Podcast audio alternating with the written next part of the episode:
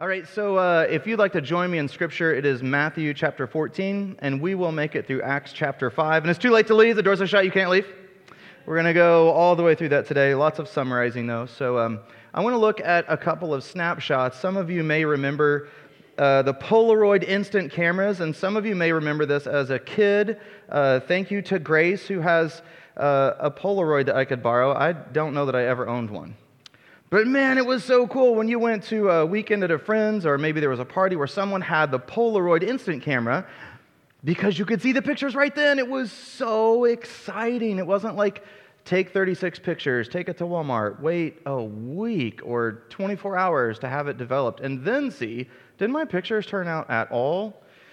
For those of you looking down at your phones, I know you're going to georgetownchristian.org slash events to sign up for VBS, and I appreciate you.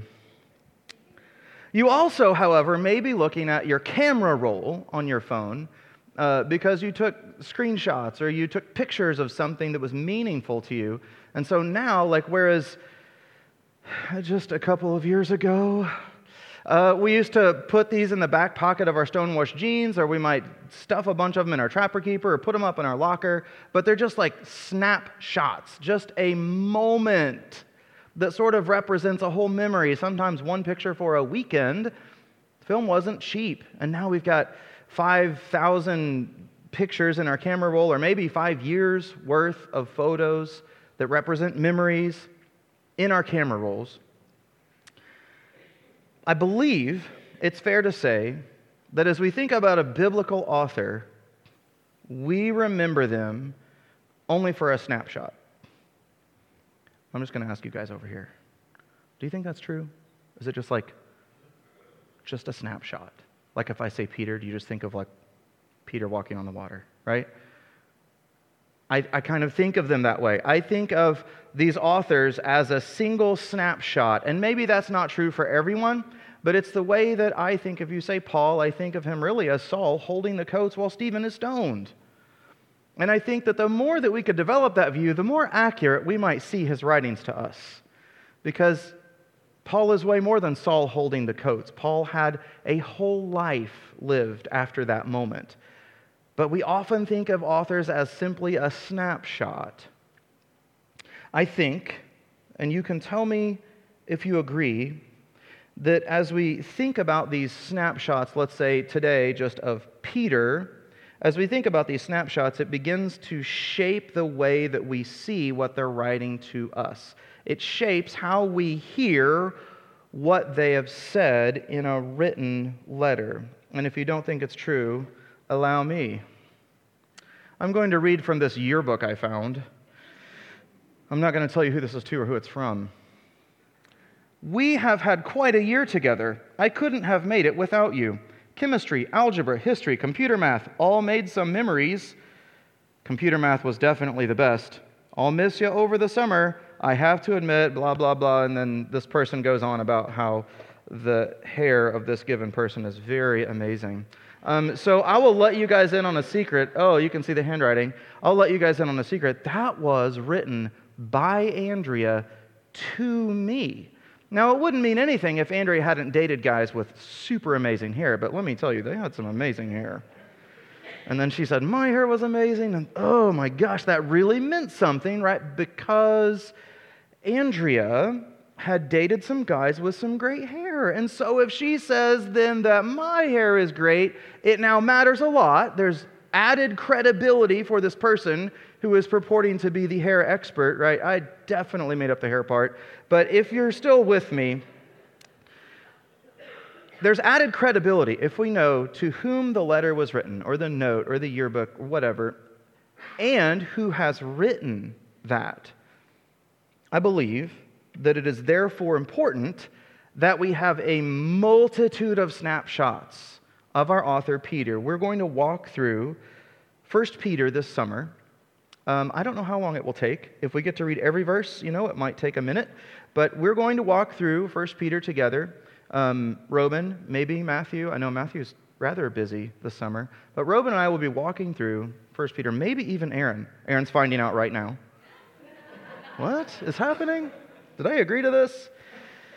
So, if you would join me, I'll pray, and then we'll begin in Matthew chapter 14. Heavenly Father, we're gathered as your body, asking that you would transform our hearts and our minds by what only you can do through your word and your Holy Spirit. We ask this in Jesus' name. Amen. So, to set up our first snapshot of Peter, um, all of the apostles just watched Jesus feed 5,000 men, not counting women and children. And he fed it with very few fishes and loaves. And do you remember the apostles' assignment? They had to gather the leftovers. So, right on the heels of that, Jesus goes up the mountain to pray. He sends the apostles out on the sea in a boat, not like Memorial Day. This is the end of the day. There's a lot of wind, there's big waves. You can look at different gospel accounts to see that it's even it's called a storm.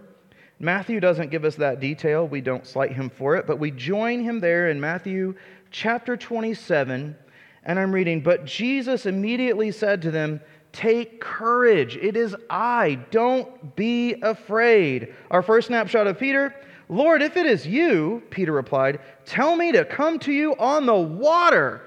Come, he said. Then Peter got down out of the boat and he walked on the water and came toward Jesus. Ain't nobody to see that at the lake tomorrow, are they? Ain't to happen. This, therefore, is my very favorite snapshot of Peter. And the truth of the matter is, when I was a child, my mom or dad or whoever was home at the time would offer to read me a bedtime story. And it was always Jesus walked on the water every single time. I mean, probably till I was 10 or something. I don't know how old really. But we wore out the binding on the book. We duct taped it. We wore out the duct tape. I just, I loved that story of Peter. So that's my snapshot. That's how I see Peter when I think of reading the book of First Peter, I think, oh, yeah, Peter that walked on the water. That is the way that I see him. And I'm arguing that it's important that I, along with you, have a more multifaceted view of the author, Peter. So we want to see myriad snapshots. Let's, let's spread all of these, these Polaroids, let's just spread them out on the table so that we have a whole view of Peter. So we'll just continue reading. Here's another snapshot. But when he saw the wind, he was afraid and beginning to sink, cried out, Lord, save me. Immediately, Jesus reached out his hand and caught him. You of little faith, he said, why did you doubt? So, snapshot number two of Peter looks considerably less impressive. It causes me to pause and say, what kind of credibility then would our author Peter have? And of course, you're all saying, well, dude, he's an apostle. Okay, agree. He's an apostle, he has all the credibility he needs. It's an authoritative and inspired book of the Bible, also all the credibility he needs. But imagine being the first recipient of his letter. And you hear he's an apostle. In fact, in his letter, he says, I'm an apostle. All right, I should probably listen. But what, would this, what was this guy's life like? What all did this guy do in his life? How was his following of Jesus. Now he's going to tell us to trust Jesus. How did trusting go on the waters, Peter? How did that go? So, in Matthew chapter 16, I'm moving forward just a little to another snapshot. We see that Peter confesses the same confession that we make right here before we go join Jesus in the death and resurrection baptism waters. We say, I believe that Jesus is the Christ, the Son, say it with me, the Son of the living God. And so, Peter answers Jesus' question and says, You're the Messiah. You're the anointed one. You're also the Son of God. Okay, that sets up Peter's next problem. This is another snapshot of Peter. I'm in Matthew chapter 16, verse 21. From that time, Jesus began to show his disciples that he must go to Jerusalem and suffer many things from the elders and chief priests and scribes and be killed, and on the third day be raised. Here's your snapshot. Verse 22 And Peter took him aside and began to rebuke him, saying, Far be it from you, Lord, this shall never happen to you. In verse 23, I think this may be a snapshot for some of you.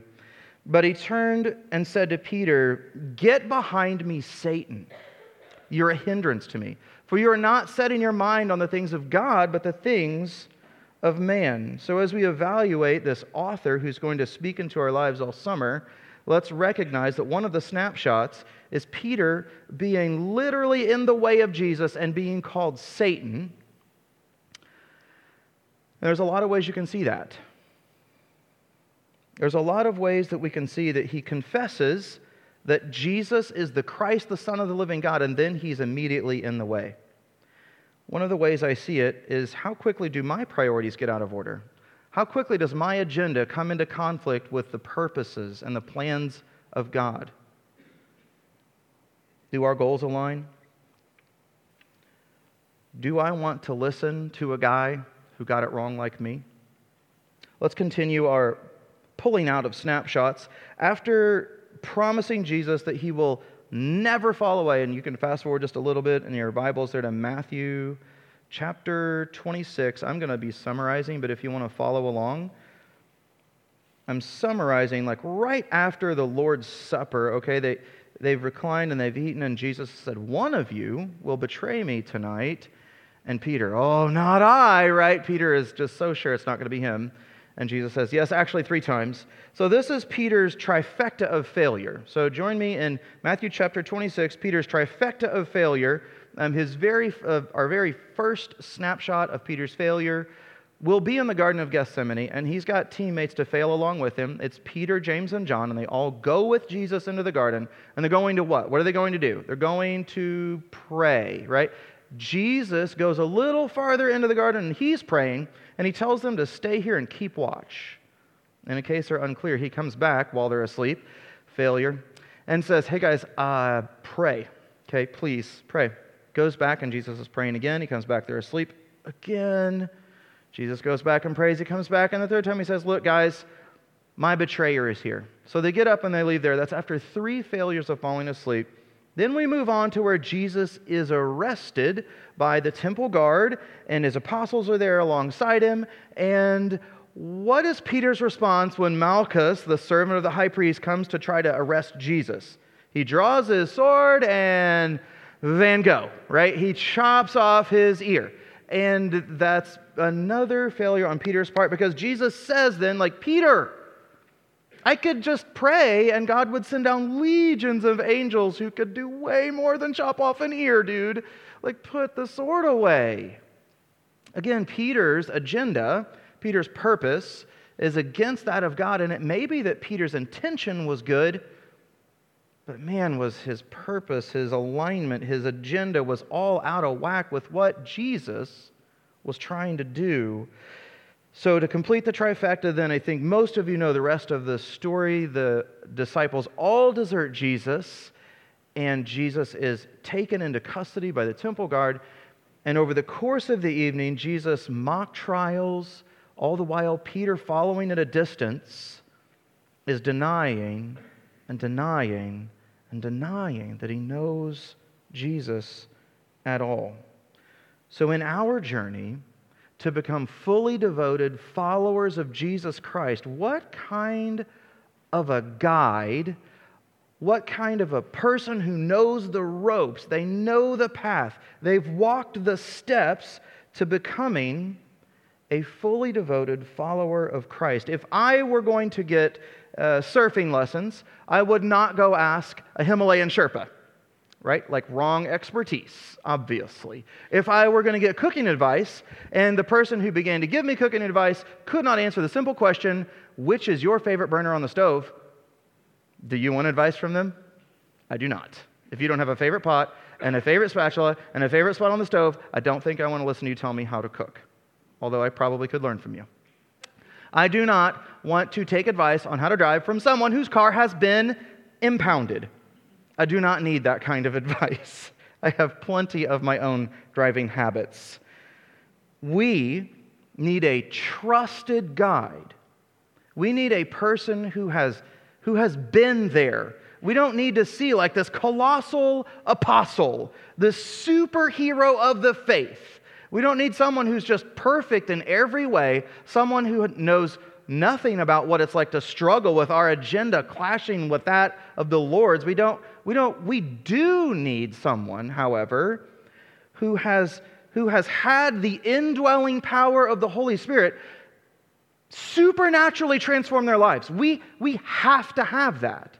We are not going to become disciples without that supernatural indwelling of the Holy Spirit transforming our hearts and lives. So we need someone that we can relate to. And I wonder if a few more snapshots might more clearly and completely develop our portraits, our snapshots of Peter. And now I'm going to ask you, you to be the judge. Is, is Peter the kind of guy, of course, authority, inspiration of Scripture, obviously we're going to let Peter speak into our lives. But as a dude who has been through it, like you and I are going to go through it, like we have been through it, we need a dude who's been here before he was here, and he got here by no power of his own, by simply obeying and being indwelled by the power of the Holy Spirit. So I'm starting in Acts chapter 1. And in Acts chapter 1, just a little background the the ascension has happened, and the apostles are all gathered, and this is Luke who's writing. So in Acts chapter 1, uh, ascension has happened, apostles are gathered, of course, missing Judas, and they have to select a new apostle. Now, who does Luke mention first? In your text, Acts chapter 1, verse 13, who does Luke mention first? And you may say, that really has no bearing. Okay, Let's go on to Acts chapter 2. Now, in Acts chapter 2, we have the coming of the Holy Spirit, the birth of the church. It's Pentecost. They, the Holy Spirit comes down like tongues of fire. There's a ton of confusion. There's astonishment. You can see here in your own text, there's astonishment. There's accusation to the apostles that these guys are drunk on new wine. And who is it then that stands up and speaks on behalf of Jesus? Say it if you know it. It's Peter, isn't it? It's Peter. So, Peter, then, in two different situations, appears to be kind of viewed as a leader, at least by Luke, who was one of our 12. So, Peter, in his message in Acts chapter 2, Peter doesn't say, Hey guys, I've been a big mess up in my life, and I just want to tell you, Jesus is going to make everything okay. No, Peter instead goes, You murdered Jesus. It was you. You killed him. Peter goes on to just tell them, You killed Jesus. Now, how did it feel when I was yelling at you, like, Oh my gosh, you're the murderer, you're the one that crucified him? Imagine that. That's Peter in the temple telling all of these Jews that they're the murderers of Jesus. But the scripture says they were cut to the heart, like almost as if the power of the Holy Spirit was at work in his life, doing something supernatural because then those people don't have any more questions. But what are we supposed to do? And somebody has to share with them what it's like to be forgiven. Somebody who might know what it's like to be forgiven shares with these people how they can now be forgiven. So join me in Acts chapter 3. I'm looking specifically at verses 11 and 12 and to give you a quick summary there, disciples are moving through Jerusalem, temple court, Solomon's portico, and they see a lame man and he's healed. And now we read in verse 11, while he clung, this is the lame man, while he clung to Peter and John, all the people, utterly astounded, ran together to them in the portico called Solomon's. And then Peter saw it and he addressed the people Men of Israel, why do you wonder at this? Why do you stare at us as though by our own power or piety we made him walk?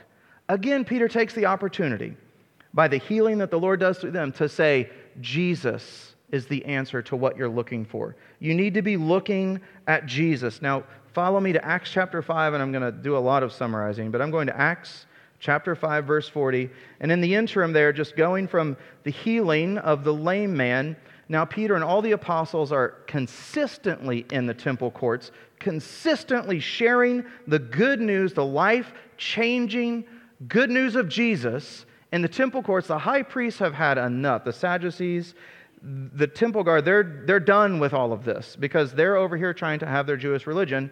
And Peter and the apostles keep sharing the good news of Jesus, which isn't necessarily what they're here for, right? That's not what the high priest is here for. So they give them a warning. And then in Acts chapter 5, they're back doing it some more, day after day. And instead of a warning, now they put them in jail for it. And while they're in jail, God miraculously takes them out of jail and says, Hey, go back to the place you were just jailed for preaching. Go back there and preach more. And what do they do?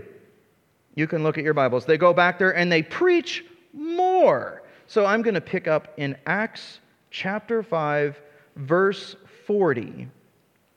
And when they had called in the apostles, they beat them and charged them not to speak in the name of Jesus and let them go. Now, before we go on to the next verse, some of you are cheating, you're looking ahead. How would you be responding if this happened to you? I'm going to tell you this week, I have personally got some work on how well I suffer to do. I did not suffer as a result of any kind of persecution, but just as a result of being like a disciple of Jesus, I suffered and I was a whiner. Like I just didn't suffer in a way that was like bringing glory to Jesus. Okay, so uh, think about now how you suffer, and then let's read about how Peter and the apostles suffered. And this is this is in verse 41. Then they left the presence of the council, rejoicing that they were counted worthy to suffer dishonor for the name. In chapter 4, I'm sorry, chapter 5, verse 42. And every day in the temple, still, and from house to house, they did not cease teaching and preaching that the Christ is Jesus. They rejoiced and they kept doing it. Friends, I'm wondering if we might find that our snapshot table could have more than just a picture of Peter walking on the water or failing to pray or chopping off Malchus' ear or denying Jesus, but if there might also be room on this table or this billboard of snapshots of the life of Peter, if we can, instead of just like a single snapshot that we kind of carry in our pocket, could we possibly have more of an iPhone view of life where you've got this myriad of pictures to scroll through. And you can see all of these moments of the life of Peter. To ask the question is this the kind of guide we want us to be led by as we ask the question how do we become fully devoted followers of Jesus Christ? Because if we're seeking a way to be transformed, we need someone who has been where we are. We need someone who has been transformed from where we are to a place that is pleasing to God. So, is it fair to ask Peter to be our guide? Of the snapshots that are laying on this table or are pinned up to this corkboard, we've got, we've got a lot of failure. We have wrong priorities. We have agendas that clash with the agendas of God. We have, we have chopping off people's ear. um, we, we have denials. We have desertion. We have fear. We have, at its root, a lot of self preservation.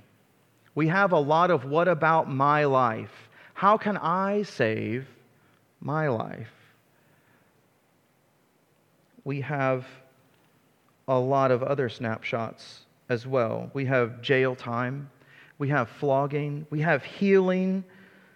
We have snapshots of a person whose life was transformed by the indwelling work of the Holy Spirit.